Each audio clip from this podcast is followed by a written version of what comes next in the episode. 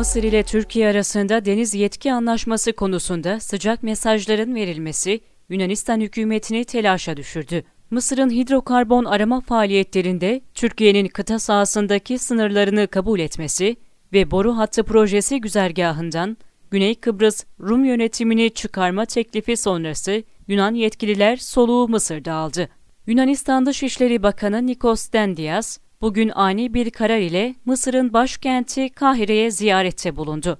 Kahire'de ilk olarak Mısır Dışişleri Bakanı Semih Şükrü ile bir araya geldi. Dendias'ın mevkidaşı Semih Şükrü'ye Mısır hükümetinin hidrokarbon arama faaliyetlerinde Türkiye'nin kıta sahanlığı sınırlarını kabul etmesi ve boru hattı projesi güzergahından Güney Kıbrıs Rum yönetimini çıkarma gibi konulardaki fikirlerini ilettiği aktarıldı.